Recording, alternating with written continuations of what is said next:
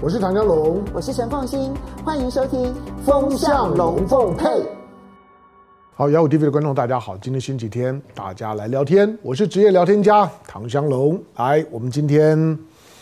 呃把一周的议题呢组合一下呢，再深化一下。我们我们还是从从这两天呢热议的，就是放他妈的屁的这个冯世，见冯冯志宽讲就是讲讲开了，不要不要不要消消尾音啊！我只是呢重复呢冯志宽的话。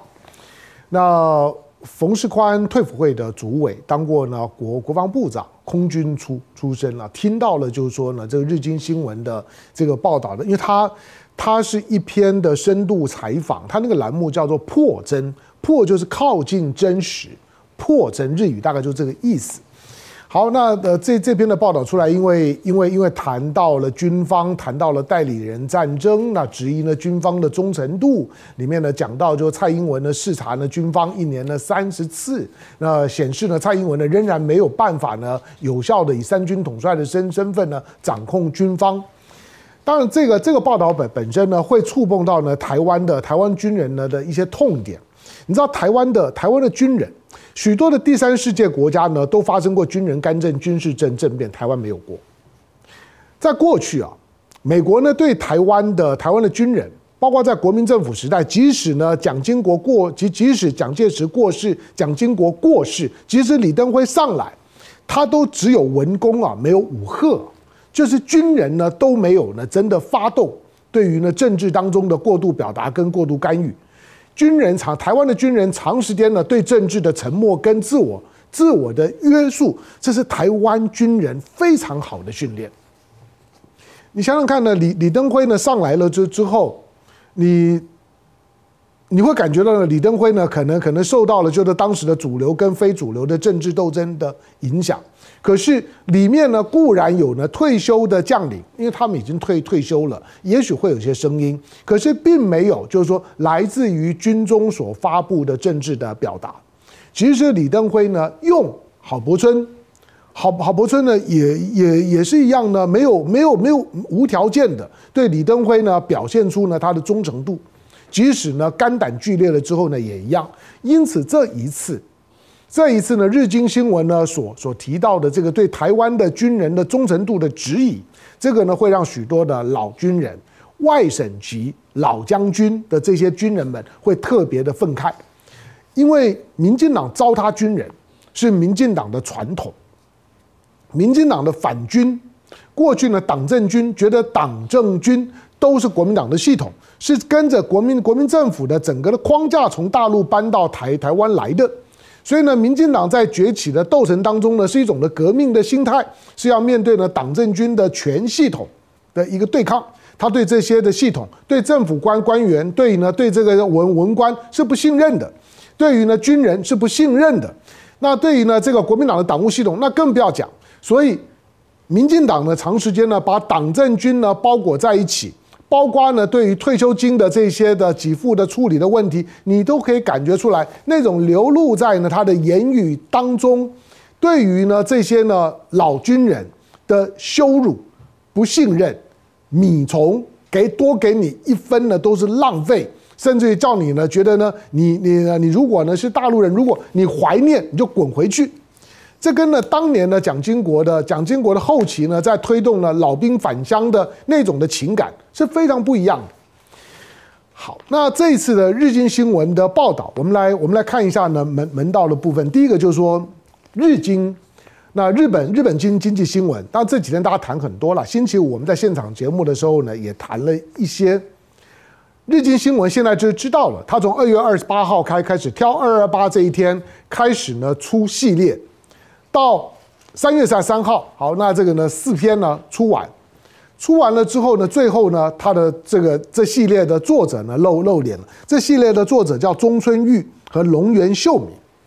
中村玉龙龙原秀明就这两个人呢联合撰写、联合采访。中村玉是谁？中村玉呢是日经新闻呢驻台的支局长，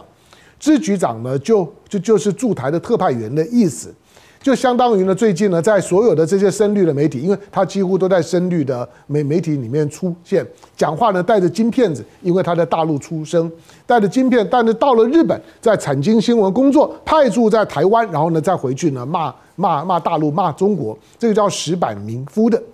那他跟那石板明夫的位阶呢是一样的，可是日经新闻呢跟产经新闻虽然都有个经字。产业经济，日本接经济。日经新闻跟产经新闻最大的不同就是，日经新闻是一江河日下，一路再往下走的。现在大概已经呢退到退到退到第五、第六了吧？日本的媒体的排名。但是呢，日经新闻呢却却是呢一直在往上走的。日经新闻毕竟，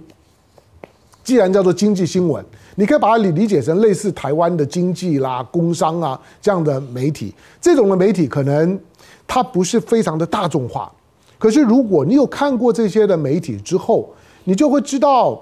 它其实是比较政治经济取向。换句话说，虽然呢，它是一种一种的一种的工商企业科技导向的媒体，可是它要有很好的政治嗅觉。过去呢，这个叫中中村玉的，以及呢，以及这个叫做呢龙源秀明的。那这两位呢，呃，派驻在台湾的，就是说日经的记者，他们所所发出去的这些新闻，从台湾发出新闻，绝大部分呢都是产业经济方面的新闻。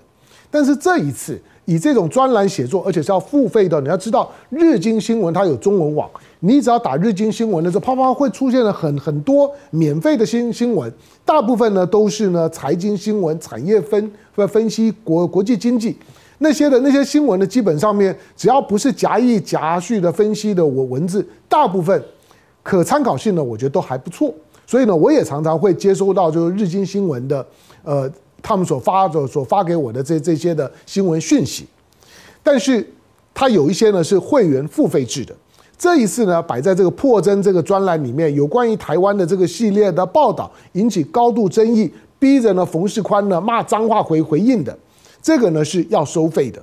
是会员制的，不是一般人点到日经新闻网站就可以看得到的。当然，并不是说因此大家就不知道，没关系，你知道有付费或者台湾的媒体一定呢都会呢付费把它全部都掏出来。那你说那日呃日经新闻有多大的影响力？它现在大概大概跟每每日新闻差不多，大概在日本的媒体的排名呢，就是排在大概第第三、第四吧。可是它的意义不一样，因为日经新闻。它的它的读者群里面，他的教育水水平是最高的，他的收入水平呢是最高的。基本上面，他的他的接收的群众，他的受众比较精英，甚至于呢，不只是教育水平高，收入水水平高，里面大概有超过四成，在日本的调查里面，日经新闻的读者里面。大概有四成在职场工作的时候呢，是小主管以上的，科长级以上大概占四成，这个比例是所有媒体最高的。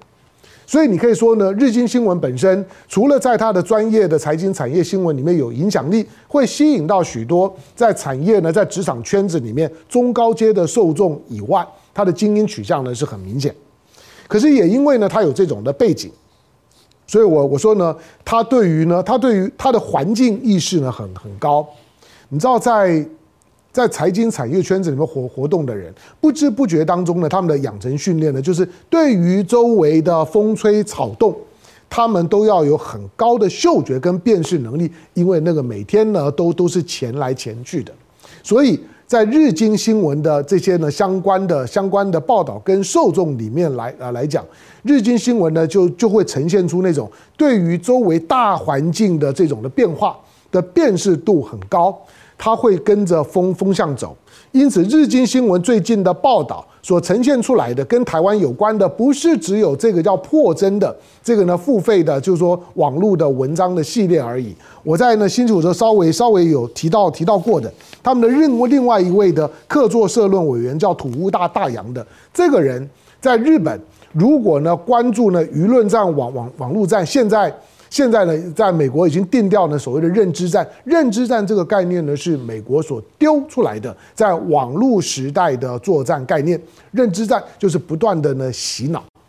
不不断的呢，把这些的议题呢，用夹一夹夹去的方式，找到一个特别的切口，推送到呢所所所有的这些不知道是谁，只要你在呢网络的终端，你有可能收到他的讯息的时候呢，都是他呢作战的对对象，也可以说了，它就是一个一个政治作战的网网络化。过去就像我们有有有有总总政战部，我们有这个政战学校。那就是政治作战，但是政治作战呢，过过去呢，我们最最理解的就是呢，三分军的军事，七分政治。政治作战呢，为什么比重要很高？它没有枪炮声，可是呢，它的效果非常好。在网络时代的政治作战，就是所谓的认知战。这次你看到的呢，这篇呢日经新闻的报道，我觉得如果你要去理理理解它，我觉得最合理的。或者说我个人主观上面，我最高度的怀疑的，它是所谓的认知战，是政治作战国际化里面的一个环节。它不是在台湾的问问题，它不是在台湾访问了谁的问题，它不是光是呢日经新闻的问题，而是最近，不管是美国，不管是日本，他们对于这种所谓的认知作战国际化的这种的同盟的串联，因为。一般人不太会注意到，它没有敏敏感性。台湾因为美国跟日本都不敢承认台湾是一个主权独立的国家，所以呢，他也不敢跟台湾有太多公开的军事上面的、政治上面的连结。这种国与国的连连连结，对美国跟日本还是投鼠忌器的。不管呢反中，或者说呢操操作中国到怎么样的地步。在联合国的战后框架里面，美国跟日本就是不敢，除非呢在联合国呢要要摆着烂。但是对于台湾的部分来讲呢，认知战、网络上面的网络作战，这个呢就没有什么包袱。所以其实，在网络作作战，美日台的同盟其实已经是一体化了。那他会在这个时刻。日经新闻的这一篇的报道，对我来来讲呢，就就有两个含义。第一个，日经新闻呢所传达出来的讯息，到底呢这两个记者对台湾了解多少？我觉得不是重点。一个就是呢，日本现在的主流舆舆论，日经新闻跟自民党的关系是非常好的。你知道，你知道自民党是一个，自民党是一个财阀体系。基本上面，它就是一个用权力跟金钱交换所营造起来的财阀体系。这个体系是日本自民党之所以呢可以从战后一九五五年之后呢一路上面呢只执政到现在，绝大部分日本的战后史就是自民党史。日经新闻呢可以说是自民党本身的外围非政治性，但是呢却有高度的政治效果的宣传机构之一。这个跟朝日新闻呢是非常非常不一样的。好，因此呢，它充分的表达了日本当下的官方或者说呢政治场子里面的这些政治人物对于台湾当下情势的主流看法，会反映在呢日经新闻上上面。所以日经新闻的报道的内容，不要只认为说是一个媒体两个记者的观点，并不是。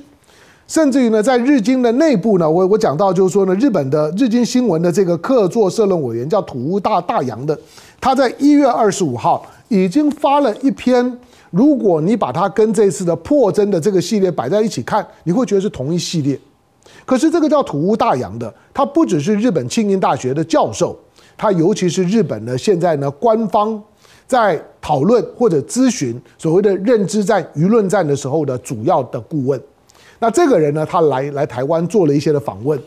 其中有一些人他是具名呢写在笔笔下的，写在笔下的呢，包括了他所引用的，像是研究中国选举介介入台湾的沈沈伯洋，沈伯洋我不知道大家熟熟不熟，他也也是黑熊黑熊部部队，基本上面是民进党的网络的，我我不要说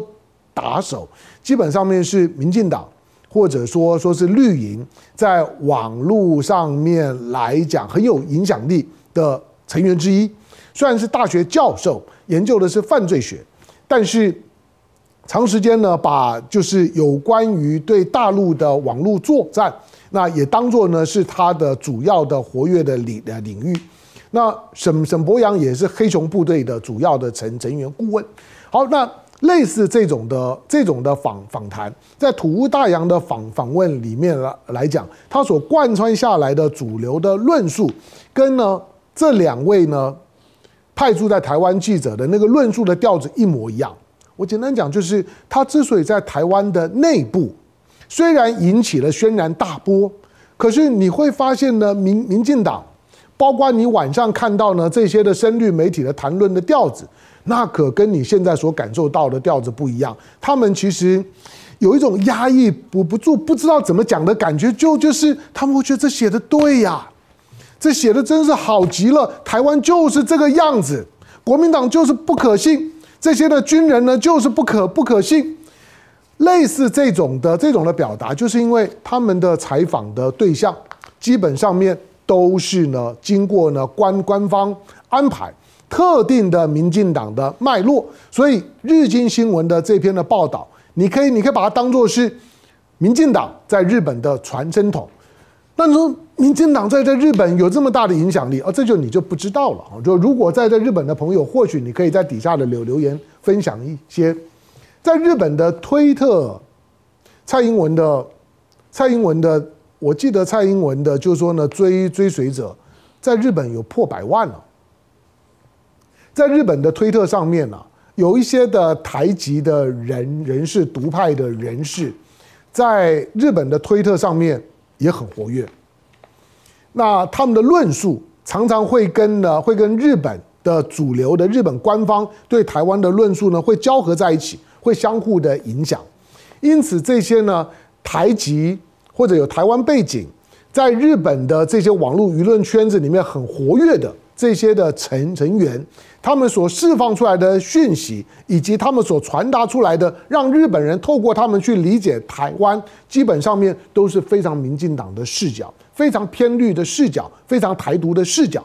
你或许会觉得他们偏听偏见，不，因为那个跟跟日本当下主流的右翼社会的对台湾的情感的需求是一致的，就是。他们喜欢这样的台台湾，他们喜欢一个呢抗中反中、寻求台湾独立的台湾，这个是日本当下政治上面的主流的情感，不是只有日本，日本后面的美国呢也也一样。当你说美美国呢，难道在日经新闻这个报道里面有角色？这我不敢讲。可是如果你看到呢这些，包括我们刚刚讲的这些土屋大洋，或者日本官方呢最近所办的一些呢网络的舆论的认知战的。这些的研讨会里面，你就会发现，美国、日本、台湾，以及呢台湾的民进党在日本、在美国养的一些的外围组织，他们是一个 cycle，其实呢是紧紧的串联在在一起的。美国去去呢去指挥日本，日本影响台的台湾，台湾呢民进党呢会再有一些人，会呢会会在美国跟日本长时间的驻点。民进党在美国跟日本的身上呢，或所下的功功夫，坦白讲，国民党远远不如。国民党当然因为他本身的政治立场，他的九二共识，他寻求两岸两岸之之间呢比较和和缓的，甚至于在国民党呢，在他的党纲党章里面，对于终极统一的那个追求，这个让美国跟跟日本，我不管你到底是真的真心假意，看了就不舒舒服。我我喜欢从美国跟日本角度，我当然喜欢呢，像民进党这种赤裸裸的反反中，我叫他往东就往东，叫他往西呢就往西，我叫他做什么就就做什么，叫他延长兵役就延长兵役，叫他打他就准备准备打。从美国日本的角度来讲，当然会喜欢这样的政党，所以他所透露出来的第二个讯讯息就是，不止美国已经呢赤裸裸的表表态。支持在台湾的二零二四年的总统大选里面，美国当然是是挺民民进党啊，国国民党难道还有任何的幻幻觉吗？或者是柯文哲难道以为接下去再到美国走一走之后，美国就会改变对这场的选选举他的情感投射对象的看法？我不要说支持操操作了，而是主观的情感的投射，我比较希望谁当选？这。没有没没有什么可以不可以，就像你看一场的篮球比比赛，不管是美国的直篮，或或或或者是呢，或者是呃一场羽毛球的比赛，你你不知不觉当中呢，在看球的过程就会形成一种我想要哪哪一哪一方赢，它不见得有什么道理，它直接的投射你的感情。因此，美国呢，你如果问他说，问所有的美美国人，台湾的这场的总统大选，你比较希望呢哪一个党赢？我告诉你，美国跟日本呢，你根本就是就就不用问，绝大部分他都会希望民进党赢。所以国民党或者说呢非民进党，如果想要在二零二四年的总统大选当当中你要取胜，我告诉你，你在台湾以外是没有朋友的，你唯一的朋友呢就是台湾的选民。这个是呢，国民党，你必须要有的认识。不管国民党最后会提名的是谁，他他叫做侯友谊也好，他叫做郭台铭也好，叫做谁都 OK。总而言之，你要面对的是相同的处处境。美国绝对不会挺你。公开的场合当中呢，他一定会表现出一个不介入的态度。可是呢，在那种虚无缥缈的网络战、舆论战、认知战的洗脑跟操作的脉络上面，他绝绝对是。符合民进党需要的台湾内部的主流叙事风格，台湾非我族类，其心必异。外省人、党政军靠不住，出卖台湾当间谍，对台湾不是对台湾没有忠诚度。我觉得像冯世宽、邱国正这样的一个一个呢，就是国防部或或者是退辅会的首长，因为你们都是老将嘛。你们觉得我怎么会对台湾没有忠忠诚度呢？我为中华民民国而战呢？这套的论述啊，你自我安慰可以，对民进党一点用都没有。他要的是为台独而战。台湾跟跟台独之间的微妙的概念转的转换，在冯世宽、在邱国正、在许多的，就是说呢，在现在呢，现在呢中中高阶的将领里里面，军官里面来讲没有问题，可是。这套的论述呢，在民进党里面是没有用的。你你说我为中华民国而战，你认为哪一个民进党听了之后呢，会觉得嗯，这个很好，这个呢是是对我有忠诚度的。你对中华民国的忠诚，绝对不会呢推论到呢对民进党的忠诚。你对台湾的忠诚，绝对不会推论到对台独的忠忠诚。今天在台湾，所有的军人、所有的公职人员，如果你不能够表现出呢对台独的忠诚，对于呢，民进党的忠诚，那你就不会是台独或者是民民进党他所认可的自己人，管你是外省人、外国人都一样。因此，今天日经新闻呢的整个的报道的风格，那个那个报道的风格，真正所凸显出来的不是日经的态度，不是日本的态度，而是那个报道的背后是一个出口转内销。其实。日经新闻所报道的是台湾的那些的民进党深绿台独他的态态度。日经新闻在报道的是他们的想法，哪里是哪一些台湾人的想法？好，所以呢，面对到这些事事情的时候，我我觉得大家不要把把它想得太复杂，不要因此呢觉得啊，那个日经新闻呢对台湾他怎么可以这样讲？好像呢对对台湾很不友善。他对台湾友不友善？不重要，他对台独很友善。不管是美国跟日本都一样，你认为他挺挺台湾，不，他其实暗挺台独。就是今天的今天的两岸，今天的就说呢，中美关关系已经走到了台湾的未来的定位必须要摊牌的时候。美国跟日本现在呢，都已经回到了古典的台湾论论述，就是台湾地位未定论。虽然嘴巴上面了，跟跟北京打交道的时候，一定还是强调一个中中国，但是呢，对一个中国呢，那要如何变真正的变成是一个中中国走向统一的一个中国就不讲了，他一定会会告诉你说，尊重两岸人民，用和平的方方式解决，用和平的方式能能解决吗？你你知道那个语言的陷阱，就是我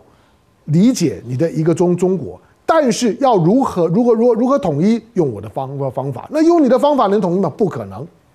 所以今天你看到的，就是说北京方面来讲，不管是面对东京，不管是面对华盛顿，这种的语言的套套逻逻逻辑，永远没有解套的机会。它最后终究会回到一个一个基准点上面，在战场上面你讨不到的，在谈判桌上你也讨不到。所以。今天的日本的日经新闻的表达，虽然只是日经新闻的一篇的报道，虽然呢冯冯世宽呢骂了粗话，虽然冯世宽说呢要把日日日经的记者找来枪毙，日经的记者现在出来了，就在台湾他们大部分时间呢都在台台湾。冯世宽呢，如果要找，一定是找的找得到的。我只是说，冯世宽你不敢。冯世宽如果真的找到这两个记者，这两个这记者呢，如果真的对你一一吐吐实他的访问的对象的时候呢，冯冯世宽听到了之后呢，大概就会就会就知知道他后面的供应这些的消消息，带着他们做采访，引导他们写这篇报道的背后的那个力量，就是你冯世宽的老板。如果到这一层的时候呢，冯冯世宽还敢再再把呢那那那句放他妈的屁再讲一次，那我就觉得你真的很带走。所以眼前看到日经新闻的报报道，你可以把它当做呢是。美日这些境外势力在操作台湾二零二四年选举的起手式，就像不久之前你看到的外交部长吴钊燮跟国安会的秘书长顾立雄到美国的时候，那种呢怕人家不知道的。欲盖弥弥彰的，让大家所有的媒体都能够拍到我到了 AIT 的这个里里面。那个时候呢，莫健还没有离开。我到了美国的 AIT，同时呢，跟美国的许多的高级官员呢都见了面。怕你不知道，那种的喜悦之情溢于言言表，对着媒体热烈的挥手，那个动作是一个高度政治性的的动作，没有美国允许，这两个人是不敢做的。而这两个人可以这样子做，他就告诉你。背后透露的是这两个人背后的美国的态度，所以美国跟日本在选举当中呢已经表表态了。那对台湾的这种的处理的方式，相对于呢最近的大陆呢对台湾的处理的方方式，我只能说我不知道大陆还能够撑撑多久。大陆呢从从二十大之后，从呢疫情呢解封了之之后，其实党政军之间的操作慢慢趋于同同步，就是。如果没有特殊的情况，不断的对台湾示好、送暖，你可以，你当，你可以可以说呢，那是一个统战，没有错了，当然是一个统战的动动作。可是那个统战的动作，在当下二零二四年的领导人选举之前的时候，这些的动作能够发挥怎么样的效果？你可以把它理解成中美之之间，或者呢，中国和美日之间在台湾的一场的舆论战的角力。从民进党的角角度来讲，就像我刚刚讲的土屋大大洋的这文章里面，或者你看到的呢这两位呢日经的记者所写的报道里面，都会呢去强调大陆呢对台湾的网络战呐、认知战呐、舆论战呐多么的厉害，多么的无孔不入，那些呢假新闻、假消息如何的多恶劣。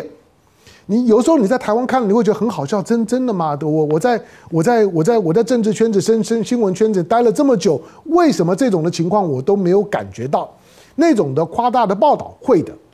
但是倒过来讲，就就是大家呢都在台湾打一场呢不涉及到一个中国的网络的认知战跟舆论战那种的那种的对抗呢已经开始了，在马路上面你可能还闻不到。总统大选的烟硝味，但是在网络上面，那个炮火已经非常猛烈了。好吧，那台湾的老老百姓怎么办呢？那就看你怎么理理解你二零二四年之后的命运。这个是一个命运的表达。所以二零二四年的总统大大选，我每个礼拜大概都会呼吁一次，开始呢建立自自己系统性的思考，把每一个新闻当中的背后的逻辑弄清楚，就不会被带风向。虽然呢，我们做的节目叫《风向龙龙凤配》，无非呢就是告诉你这些的风向背后的力量，你要弄清楚。感谢收看今天的雅虎 TV，下个星期见，周末快乐，拜拜。